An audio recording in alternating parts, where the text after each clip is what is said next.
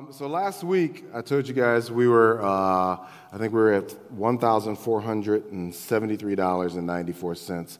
Our goal is $5,000. What we're trying to do is we're trying to put a new floor downstairs for our kids' church. Um, and uh, the floor is old, it's busted up, and so we're trying to repair that and, and, and put a new floor down there. Um, and so after last week, we got I got an update for you. Um, do you have that slide, Tim? There we are. Okay. So we are at $2,061.88. And so we're almost there, guys. You know what I mean? We're almost halfway. Um, and our goal is $5,000 to get that floor.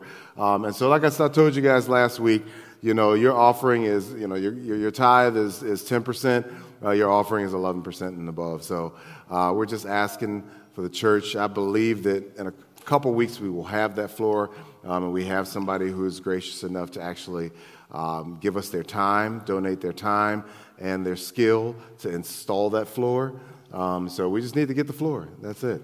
Um, we will have uh, also, is that for um, uh, Thursdays? Okay, so Thursdays is our DSM um, uh, service over at our Cleveland location. And it is amazing, guys. If you ever get an opportunity on Thursday night, you should just go. Can't sit up front, you got to sit in the back. okay? But you should just be there. Uh, they just had a Christmas party, and there was probably like 80 kids, teenagers, there to celebrate Jesus and worship the Lord. About 80. And every week, they have a service at 7, 7 o'clock. They usually get there about 6, and for an hour, you know, they have activities and they have games, and, and they just gather together and they fellowship. And it's amazing to see, you know, regularly you see about 50 to 60 uh, kids at the uh, DSM service. But uh, what Katie uh, and Mike have been doing is they've been teaming up with Pastor Jeremiah over at Cleveland, and they're putting a shuttle together here. And they'll be picking up here, 6 o'clock uh, on Thursdays. They're uh, putting a shuttle together where we'll be sh- shuttling some of our teens. So if you have a teen that you want to get to service on Thursday evening, or if you know somebody who has a teen, you want to get them plugged in. You know, I often look at like our, our DSM, uh, our teens, as like, you know, we, we all come to church. You know, here we all are on Sunday. And we know that there is a spiritual battle going on out here in this world, do we not? Okay, there's a spiritual war. So we know that there's a war. And we come to get equipped. Right? We come, we put on our armor, we come and we get equipped. What about the other? What, the, what about the generation below us? We are leaving them naked not prepared for the battle that's coming at them. And let me tell you, it ain't, it ain't nothing like when we was in school. We just had to deal with stuff from 8 a.m. to 3 p.m. when we walked out. It is 24 7. It is a battle that they're going through every single day, all day. We have to equip our children. We have to equip our children. Amen? Stop leaving them at home to fend for themselves. They need armor just as bad as you do, even more. Even more. And so we have to equip that generation. And so if you don't have them here on Sunday, which I just suggest you start bringing them, our kids ain't got no choice. They ain't paying nothing. They ain't paying no rent in my house. They don't buy their food, they don't buy their clothes. You ain't got no choice. You coming on Sunday and you're worshiping Jesus. That's what you're going to do. I need you to know who you are in Christ. And so they ain't got no choice. They come. And so I, I uh, just encourage you to, um, to get your kids to DSM on Thursdays. Uh, you know, if you don't want to take them over to Cleveland, then, like I said, there's a shuttle here at 6 o'clock that will be picking them up and taking them there, all you have to do is drop them off here and come back here to get them at around what time? 8.30? 9, 9.30. Woo! They getting it. Okay. Mm-hmm. So 9.30. All right. Well, let's hold that offering up and let's bless that. So, Father, we thank you. We thank you, Lord, for um, this opportunity, Father, to give to your kingdom, Lord. Thank you, Father, that all that we have comes from you. And I just declare it right now that it is more than enough, Lord. It is more than enough, Jesus. So we just thank you, Father, for what you're doing. I pray, Lord, that uh, the seeds today, Father, that you would bless them, Lord, that they would expand your kingdom, God. We just declare the gospel throughout Northeast Ohio, Father, that it would touch every, every soul, Father, that it would touch every life, God, that they would come to know who you are because you are Christ, and Christ is the Lord. And so we just bless this seed today. I pray, Father, that you would bless each giver. And we thank you in your matchless name. We pray. Amen, amen, and amen. When you give that seed, that, that offering, if you, uh, if you go digitally, if you go through your phone and you go through uh, PushPay or Cash App or through our, uh, through our website, make sure that you, um, Cash App, there's a, a, a pull down screen that says four. Put Wycliffe Floor for the floor. Wycliffe Floor for your offering, okay? Uh, PushPay, it says special. That's a drop box, and just put Wycliffe Floor. And I think our app just says, is it other? Was it other, Tamika? Special. special. It says special. So put it for special, and I'll make sure it goes uh, towards that floor. So, you know, I had a nice little neat um, Christmas message all packaged up and, and, ready to go called One Night. You know, it was all beautiful um, and nice and sweet. And, um, and that's what Marlon wanted to do. And then Jesus, God just wanted to do something different. so, you know, here I am just being an obedient servant. Um, so let's uh, read our declaration real quick together before we get into this message. Uh, uh, Father God, I thank you that I prosper in all things and in health, even as my soul, mind, will, and emotions prospers. Thank you, Father. We bless you. So, what, what the Lord's been doing in my life lately is He's been very specific in dealing with me about my busyness in my life, the busyness in my life. And I don't know how many of you guys can actually relate to what I'm talking about, but I have an idea that there's probably quite a few of you in this room, right? There was an American cardiologist that his name was Meyer Friedman, who studied Americans and recognized that there were a lot of people that were having uh, heart attacks and he did this study in the 50s, and then they wrote a book in 1974, I think it was, uh, called Type A Behavior in Your Heart.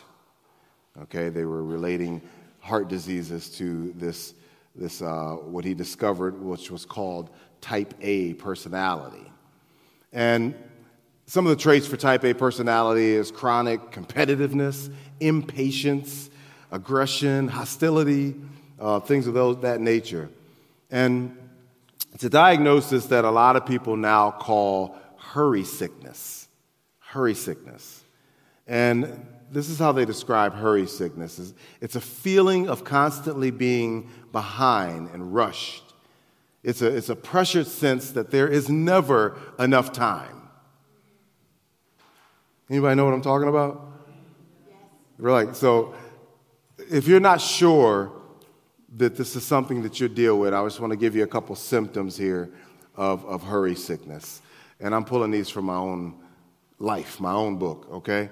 Uh, you might have hurry sickness if when you come to a red light and there's two lanes and you have to turn left, you creep up in the right lane. And, and, and, and, and you ju- judging on the car and how old the person is in the car. You're figuring out whether or not you can beat that person. Maybe they're texting, they might be texting. Or because of their age, I probably can beat you, just I can hit my accelerator and beat you out of the blocks so I can jump over in the, in the left lane and turn left. You, you might suffer from hurry sickness. Another symptom might be if you are at the store and you're in the checkout, you go to the checkout line and, and there's two lines, same amount of people in line, and you jump in line A, but the entire time you're looking at line B and you're looking at the person that you would have jumped behind to see if they get checked out first, see if you made a, a, better, a good decision. In line A, you, you might suffer from hurry sickness. Third is um, if when you punch in the address on your Google map or your Waze, I use Waze, you know, and at the bottom of the screen it says it gives you your estimated time of arrival. But in your mind, you think time to beat. I'm going to get there before that. You might suffer from hurry sickness. Another um, illness that's plaguing society is workaholism. Workaholism. And, you know, I didn't know if I was going to do this, but I think I'm going to do it. Um, I was, was after talking to my good friend last night and we were kind of discussing this. And so, what I want to do is I just want to read you a couple lines from a book that I was reading uh, from Robert Morrison. It's called Take the Day Off. And this is what it says it says, The report submitted to the government of Japan simply called him Mr. A to protect his identity. Let's call him Mr. Osako. He had worked for several years at a major Japanese snack food processing company often putting in as many as 110 hours each week. Just to put that into perspective, that's more than two and a half 40 hour work weeks jammed into one. To log 110 hours a week require, requires working nearly 16 hours per day for seven days. He did that week after week, year after year.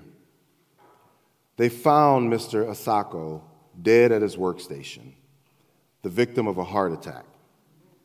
He was 34 years old. I'm going to mess this up, but I'm taking this from this book. In Japan, they call it karoshi. Karoshi. You have that spelling of that, Tim? Karoshi.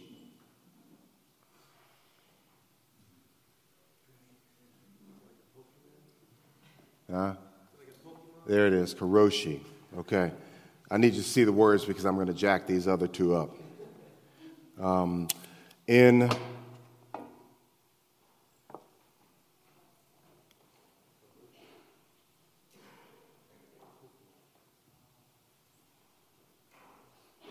Here we are. The Chinese have their own word for it, and I, am going to mess this up, but that's, that's the second word, Tim. It's guilao. Guilao, I think that's how you pronounce it, I'm not sure. And in South Korea, they call it, I'm going to really mess this up, gueroso. Guerosa. Yeah. All three terms were coined fairly recently to describe something so new that their languages didn't have a word for it. These words describe the act of literally working yourself to death. All three Asian cultures dis- discovered they needed a word to describe an increasingly common phenomenon there, namely, people dropping dead on their jobs as a result of working insane hours under intense pressure with little to no rest. You hear that three descriptions?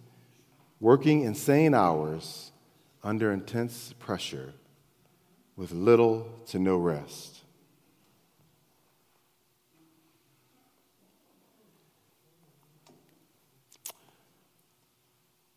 Workaholism, like any other addiction, is just the inability to stop the behavior. And it often stems from this compulsive need to achieve status or success. Right? Workaholism isn't only socially acceptable, it's actually lionized in society.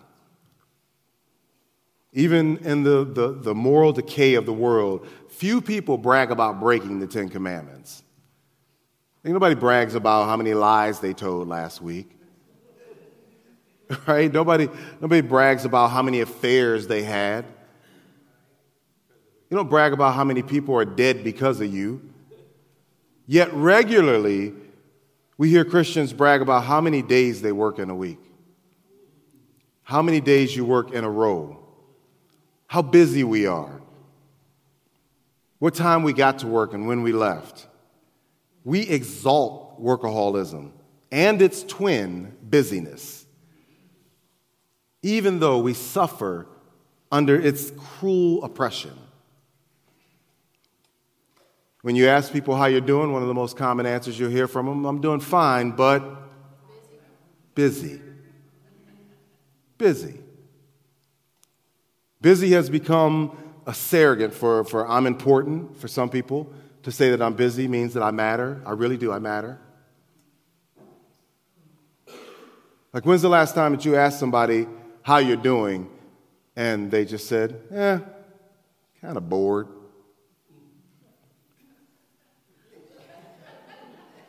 Right? Just bored. Just been medicating my mediocrity via Netflix. No, we don't do that.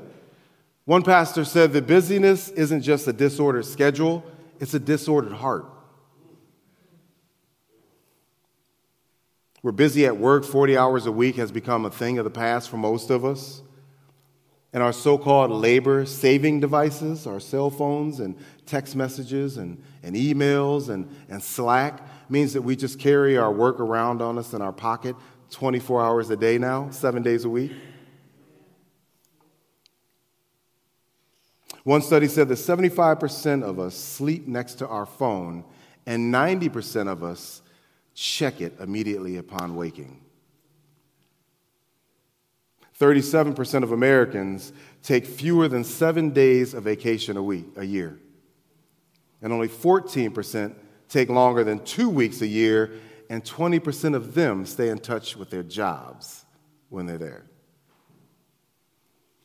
Most of us go at a pace of overload in our lives. We're just cramming it all in. We're going from thing to thing to thing to thing. And let me tell you, it does something to your soul. Corrie ten Boom said, If the devil can't make you bad, he'll just make you busy. He'll make you busy. And here's the truth to that statement is that busyness and sin, they have the same effect in your life. They both cut us off to the awareness of and the connection to the Spirit of God and the life that He has for us. So, my question is this Does God have a plan to give us rest? Does He have a plan to give us rest? And the answer is yes. It's called the Sabbath. The Sabbath. It's one day, one day a week where you just rest where you rest, where you do no work, where you just delight in Him. One day. I'm just going to jump right in. I got four points and I'm going to make them quick. So, first point is the Sabbath, it's a command. Do you know that? The Sabbath is a command. When God condensed human morality for the nation of Israel into 10 tweets, the Ten Commandments, the Sabbath was so important that he put it in his top 10 list. Look at Exodus 28. It says, Remember the Sabbath day to keep it holy. And holy just means that to set it apart. All right? Six days you shall labor and do all your emails Do all your work in those six days. But the seventh day is the Sabbath of the Lord your God. In it, you shall turn off your cell phones. You shall do no work. You shall do no work, nor your son, nor your daughter, nor your male servant, nor your female servant. I never have any of my servants do any of my work. Nor your cattle, he ain't we don't want your animals working, nor your stranger who is within your gates. For in six days the Lord made the heavens and the earth, the sea, and all that is in them, and rested the seventh day. Therefore, the Lord blessed the Sabbath day and hallowed it, which just means he set it apart. It's the same root word of holy. He said, You shall do no work. This is a commandment. This is a commandment right here. This, this is one of God's top 10, and it holds the same weight as don't commit adultery don't steal, right? Don't covet. Don't murder. Honor God first. Don't have any idols. Don't take God's name in vain. Honor your mother and father. Same list. This is the same list. And, and of the list, it's actually the longest. It's the longest of the 10 if you take a look at it. I believe it's the longest because God knew that we would we would complain about it. We would try not to do it. It's the longest of all, of all 10. In that 10, this one right here, God is telling you, I love you so much. I love you so much that one day a week, I don't want you doing any work. I want you to rest. What's interesting is that you'll never find a Christian that thinks it's okay to violate any of the other commandments. Right? We don't think, we, we never think that. You never think it's okay to kill anybody. You never think it's okay to steal or to lie. But when it comes to this one commandment, we violate it regularly. And I'm guilty too. I stand here guilty. We violate it regularly. I think I told you guys, it's a couple weeks ago. We had our, our e, the emotional healthy spirituality course downstairs, and, and I just told on myself to everybody, I'm the yes guy. I'm the guy that I'll, sure, I'll do it. I'll say yes to just about everything. And, and we, were, we were downstairs, and after the course, I told him that I was, you know, on Mondays I'm off, and I try, I try not to do anything. And afterwards, Dan came up to me and he wanted to meet. And, and, and, and, and I was like, he said, we went through a couple of days, and, and he said, well, what about Monday? And I said, well, I'm usually off on Monday, but, but we can figure something out. He said, no, no, no. You just said that you're trying to change that. You're a yes, no, dude. Let's find another day. Like we violate it regularly. I may as well told him that day, sure, I'll meet you on that day. Along the way, let's, let's go knock off a Shell gas station and kill a couple of people too. we violate it regularly. But this is a commandment. And I know some of you might be thinking, like, that's the Old Testament, Pastor, and we're not, we're not bound to the Old Testament law anymore. And, and that's right, but listen to me. The Sabbath principle was before the law in creation. God established it in the law, and it existed after the law in the life of Jesus. You hear me?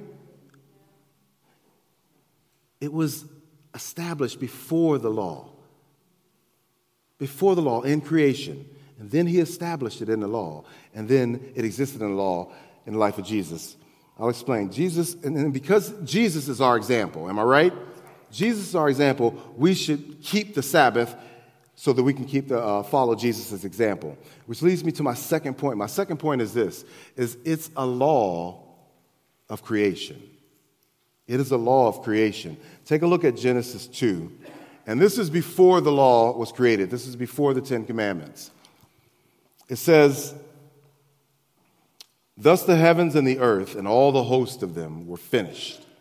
And on the seventh day, God ended his work, which he had done, and he rested on the seventh day from all his work which he had done.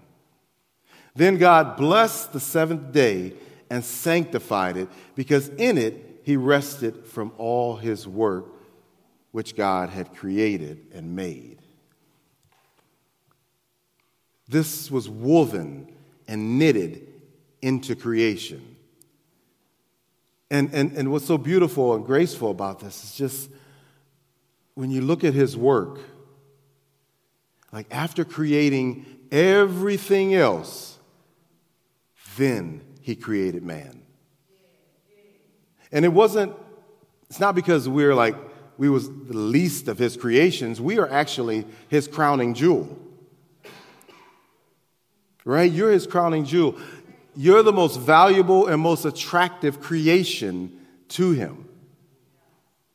He put us here afterwards. He didn't do it in the middle, right? He didn't do it in the middle. He did it afterwards, after everything was here. He didn't do it when we were there were no trees and, and water, you know, because we couldn't have handled that. We would have been here on earth and trees would have been coming out of the ground, all that. He did this after so that it would all be ready. It's just like if we were inviting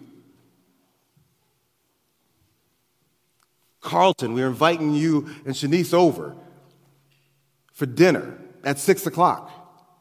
We're not going to start dinner at six o'clock. No, we're going to get up and we're going to get prepared. We're going to clean the house. We're going to get everything out. We're going to start the dinner early. So when they come, when our guests come, everything is all ready. Everything is done. He created it all for you and for me so that we could enter into his rest. Everything he made was for us. He anticipated everything that we needed the food, animals, trees, rivers, so that we could enter his rest. And look at the last verse. Was it verse 3? It says, God rested. It says, it says he rested.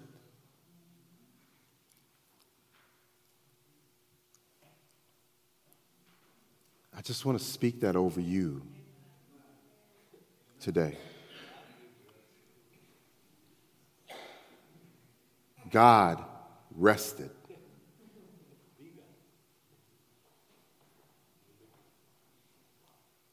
God rested. Yeah, I know, Pastor, but I got a son that plays basketball and I got a daughter who plays lacrosse, and, and you know, I'm so busy doing. God rested. I know, Pastor, man, but I own my own business, and right now I'm working with two or three important clients, and you know, right now everything's. God rested.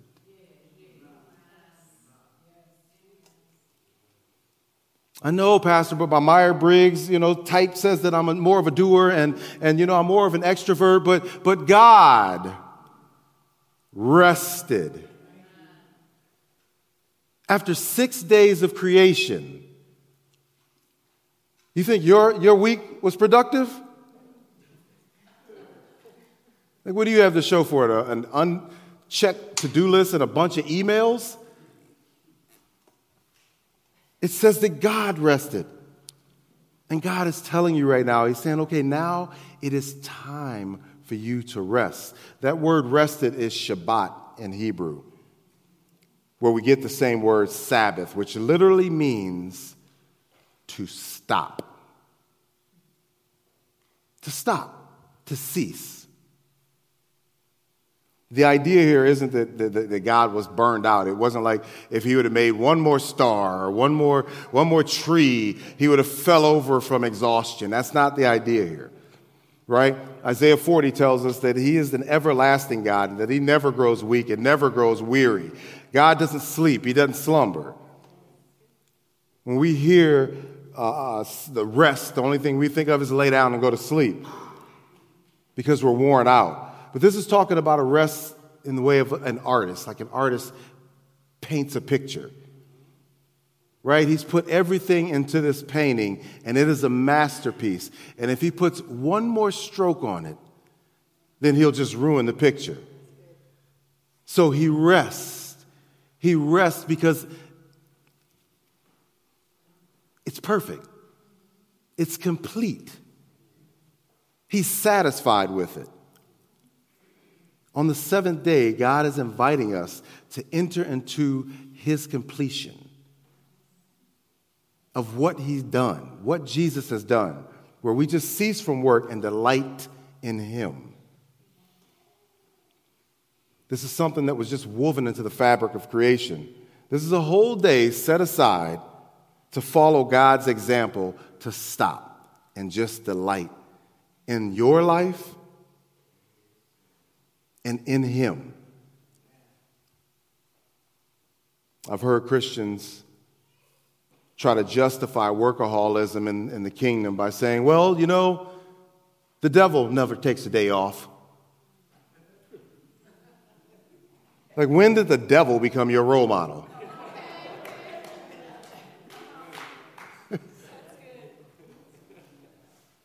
Last time I checked, he loses. He loses. We get so caught up in this action oriented world that we forget to just stop and take notice of our Creator and the brilliant master plan that He's, that he's set out for our lives. And He didn't just draw it up, like, like He was the example. He was the example. Pastor Michelle loves the uh, Amazing Race. Loves the Amazing Race. I don't know if anybody's ever watched it, but in it, the opponents, they go around the world, they travel to different countries, and they have these different challenges that, that they have to complete. And when they get to some of the challenges, there's, there's a demonstrator, right? There's, there's someone who has mastered the challenge, who shows you how to do it. This is how you do that in order to complete the challenge. So you have to watch this demonstrator, and then you have to do exactly what the demonstrator does so that you can complete that challenge. In our case, the Creator Himself has given us an example of how to do life. He has given us example. He worked six days, then he rested. Okay, by doing this, he built a rhythm into the fabric of creation that we need to follow if we intend to persevere. Amen? Like, it's no coincidence that every other society in the world runs off of a seven day week. We could have had a 10 day work week, we could have had a four day week. God created the seven day week, and He created one of those days to rest. The last time an attempt was actually made to change the seven day week was in 1793 during the French Revolution. They changed it to a 10 day week. They did that to up production, and the result was that suicide went through the roof, mental illness was epidemic, and productivity actually went down after adding three days to the work week. There's studies that show that productivity actually drops after 50 to 55 hours. Despite any of the bragging, there is zero difference in productivity between those that work 90 hours a week and those that work between 50 and 55 hours, which is interesting. Interestingly, about six days of work. So, why did God command a Sabbath rest day? It Brings me to my third point. It teaches us to walk by faith. It teaches us to walk by faith. It's for rest and, and replenishment, but also spiritually, it teaches us just to walk by faith. The first time Sabbath is mentioned in the Bible, it isn't in the Ten Commandments. The Ten Commandments is found in Exodus 20, but if we back it up, uh, I think four chapters, Exodus 16. And this is when Israel was out in the wilderness and God is providing food for them uh, by manna, bread from heaven. Uh, Exodus 16, it says, Then he said to them, This is what the Lord has said Tomorrow is a Sabbath rest, a holy Sabbath to the Lord. Bake what you will bake today, and boil what you will boil, and lay up for yourselves all that remains to be kept until morning. So they laid it up till morning, as Moses commanded and it did not stink, nor were there any worms in it. Remember before, when they tried to keep it for, for two days, it stank and there were worms in it. But on Friday, it lasted for two days. That was the only day that it, that it, that it did that. And so, God, what God is telling them is that, is that they had to prepare for the Sabbath. You have to prepare for the Sabbath day. If we're going anywhere on, say, Wednesdays or midweeks, and if we're going anywhere, Michelle works from home. When she gets up, she starts getting ready in the morning. And she'll go to work, and then she'll take a break, and she'll go put on whatever she's wearing that evening. She'll go back to work, and then she'll go back up, and she'll do her makeup. Then she'll go back to work, and then she'll get up, and she'll go do her hair. This is what she's doing all throughout the morning. And I'm just walking around like, we don't have to be there until 7. What are you doing? Yeah, what are you doing? what happens is when she gets off work, she can just rest. She can just rest. She can spend time in the Word. She can spend time with Jesus. Me, it is six o'clock, and I'm like, oh my goodness, we got to get there. I'm going, I don't know what I'm wearing. I got to shave. I'm like, I don't even know if I brushed my teeth this morning.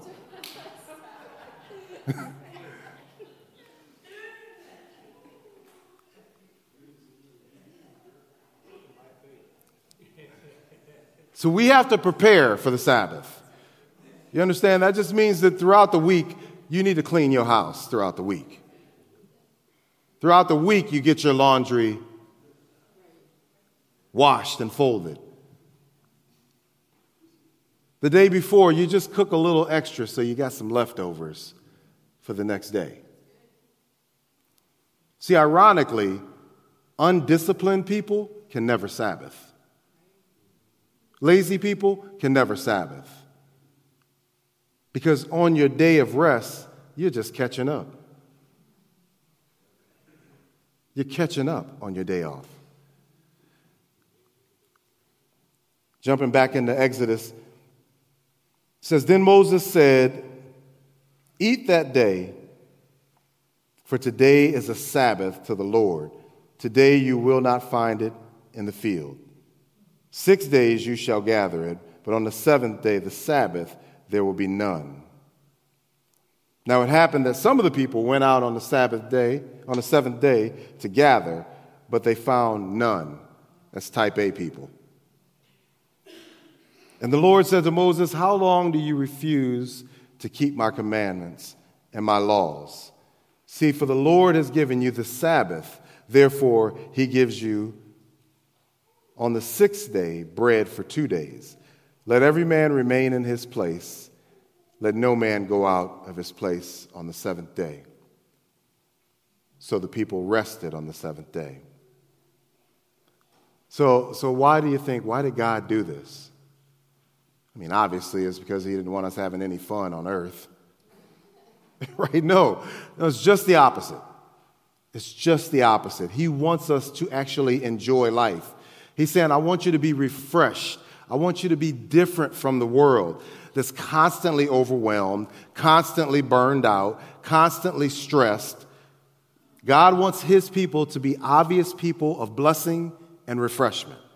Amen? The only reason that we would work ourselves seven days a week straight, and listen to me, is because we, don't trust him. We don't trust that He's going to take care of it. We don't trust that all of your needs are provided for. But He is Jehovah Jireh. He is our provider.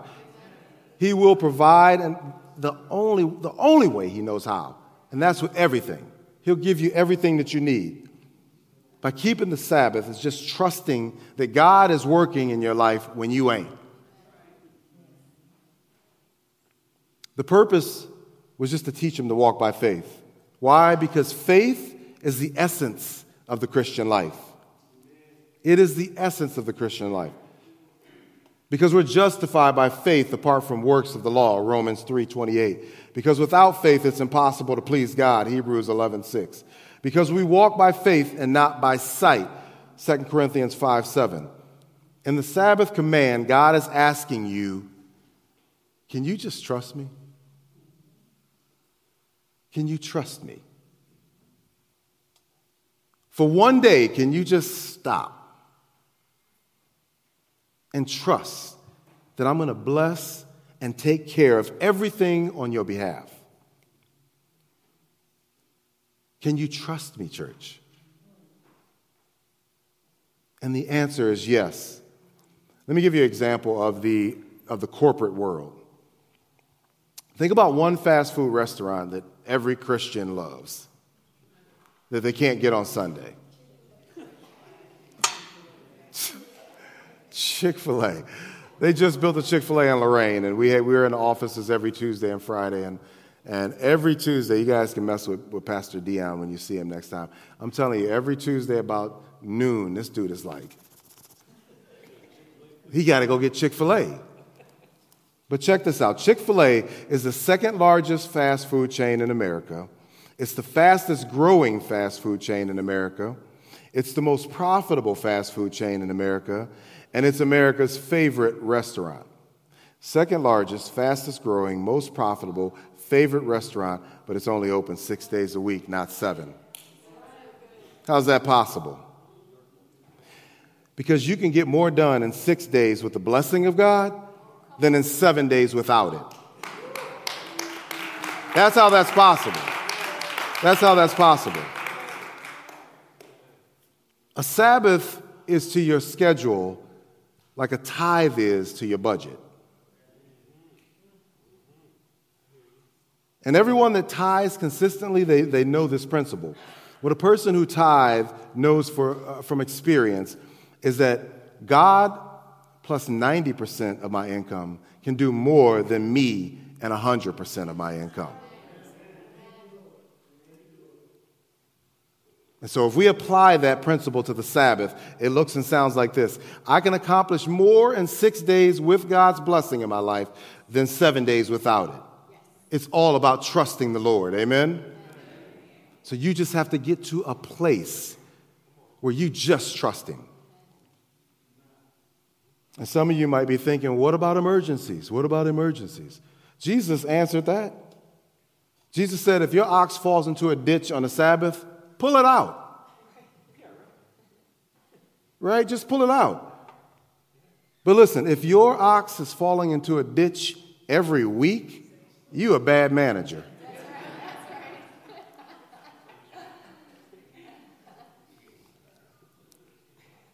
If every single week emergencies are popping up in your life, you need to put some systems and some policies in place, some boundaries in your life so your ox will stop falling in the ditch and you can get some rest.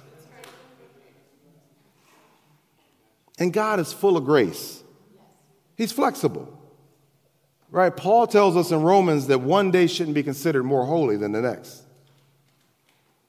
So your Sabbath doesn't have to be Friday sundown to Saturday sundown. It doesn't have to be Sunday. Some people work on Sundays.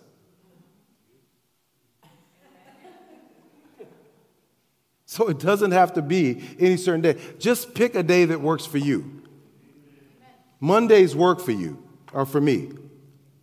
Like whatever it is, I don't know what it looks like for you, but there needs to be one day a week set apart. Stop, stop moving seven days a week, constantly going seven days a week. This is built into the fabric of creation. You understand? Sabbath will it'll catch up with you one way or another. Either you're going to stop or it's going to stop you. It comes in different sickness, cancers, it will stop you because you're running yourself to death. And it leads me to my last point, which is the Sabbath. It's a blessing. The Sabbath is a blessing, not an obligation. The Sabbath is a blessing, not a rule as much as it is a gift. Look at Mark 2 23, and it says, Now it happened that he went through the grain fields on the Sabbath, and as they went, his disciples began to pluck the heads of grain. And the Pharisees said to him, Look, why do they do what is not lawful on the Sabbath? Remember, it's working was, wasn't lawful on the Sabbath, not eating. I, I plan to eat a lot on my Sabbath. It was working. But he said to them, Have you never read what David did when he was in the need of hung- need and hungry? He and those with him.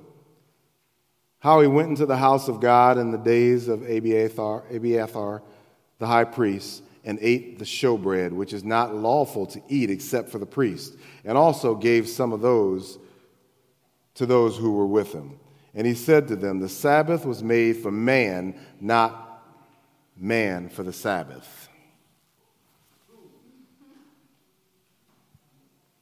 Therefore, the Son of Man is also Lord of the Sabbath. Jesus was just saying to her, guys, y'all, y'all missed it. Y'all missed it. You took a gift and turned it into a grievance. You're not supposed to feel like a slave to that day. Right? You're not called to go back to Egypt. You're supposed to enjoy the gift and that day is supposed to feel like it serves you. That's the whole principle, is that you don't serve the Sabbath. The Sabbath was created to serve you. It's a blessing, not a burden. I heard a story of uh, a pastor that was visiting Israel and he walked into an elevator on the Sabbath day. And there happened to be two Jewish guys that, that followed him into the elevator. And while he was there on the elevator, the, the, the, the doors shut and the elevator started to move. And, and when it got to one floor, the door it stopped and, and, and it opened. And then it shut. Went to the second floor, third floor, opened, shut. Nobody, what he recognized was that nobody was getting off of the elevator. And so eventually, he turns around and he, he, he just got irritated and he asked the guy, he said, What's the deal with this elevator? And they said, Oh, this is the Shabbat elevator. And he said, The Shabbat elevator, what is that? What are, we, what are you talking about, Shabbat elevator? And so they explained, they said, Well, that's the Sabbath. And it stops on every floor so that we don't have to press a button, right? Because if we press a button, it sparks an electrical current. And one of the rules about keeping the Sabbath is that you, you can't start a fire on the Sabbath. So electricity usage amounts to kindling a fire. So it just stops on every level so that we don't have to do work on the Sabbath. And so the pastor said, Well, y'all got a Gentile elevator? Like, where's that at? And the guy said, As a matter of fact, we do. It's right across the hall. And so the next stop, he got off the elevator and he walked across the hall. And, and he got in the elevator and the door shut and he heard some noise behind him. And he turned around and it was the two Jewish guys that followed him. They said, Hey, can you press number 10 for us?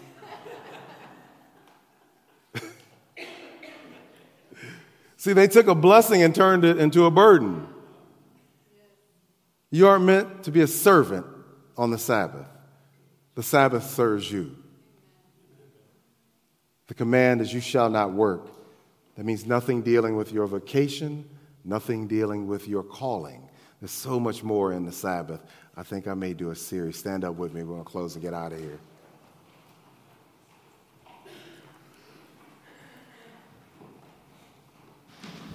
You have to, you're going to have to train yourself. You're going to have to train yourself to pencil this word on your calendar. Nothing. Nothing.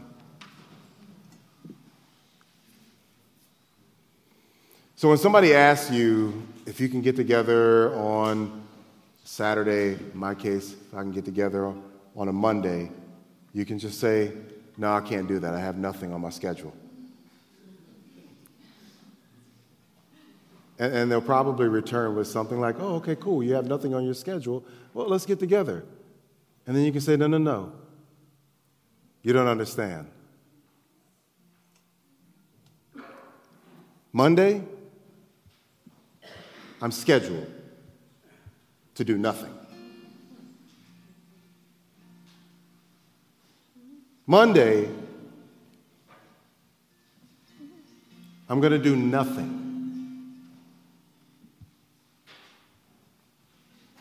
I'm scheduled to do nothing on Monday.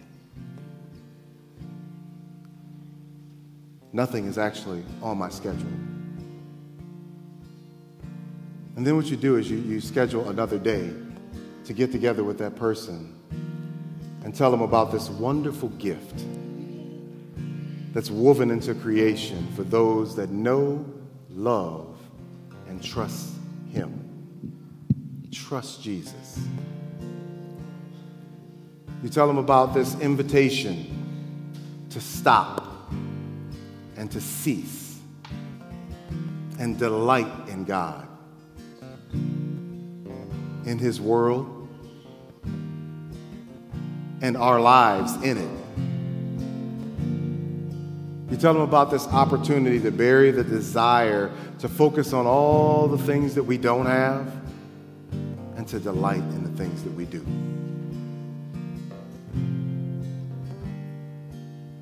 Rest for one day a week. And tell somebody about this amazing gift called the Sabbath. Let's pray. Father, we just thank you today. We thank you, Lord, that you know what's best for us, Jesus.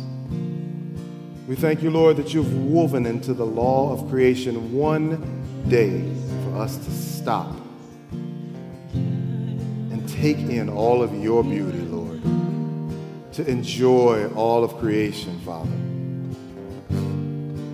Holy Spirit, help us this week to walk by faith, God having complete confidence, Lord, and trust in you, Jesus, that you're working behind the scenes, Father, on our behalf.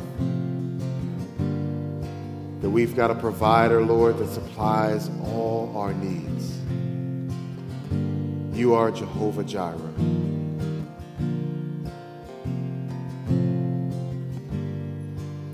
Remind us that we can get more done in six days with your blessing, Father than in seven without. Remind us that this day, Father, this day is a gift that you've given to us, not an obligation, not, not a burden, Father, but a blessing from our Heavenly Father. For us to delight in, to be in awe of what you've done, most importantly, to know and to worship you, Jesus. We thank you for this day. We celebrate you today, Jesus, for all that you are, for who you are. We thank you for coming here to earth, wrapping yourself with skin, dwelling amongst us, loving us. We thank you for the cross today, for the blood that was shed on Calvary. We thank you that you and only you could do the impossible, to conquer grave, the grave and sin, so that we could live, Lord. We bless you today. We honor you. We exalt you. We lift you up on high.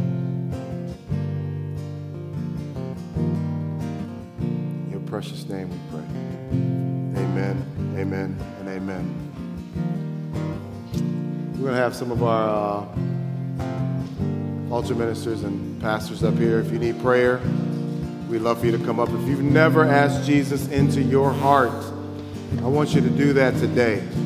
It is the best decision you'll ever make. We'd love to pray with you. Merry Christmas to everybody. Remember to live right, to love everybody, and to pray hard. We'll see you next week.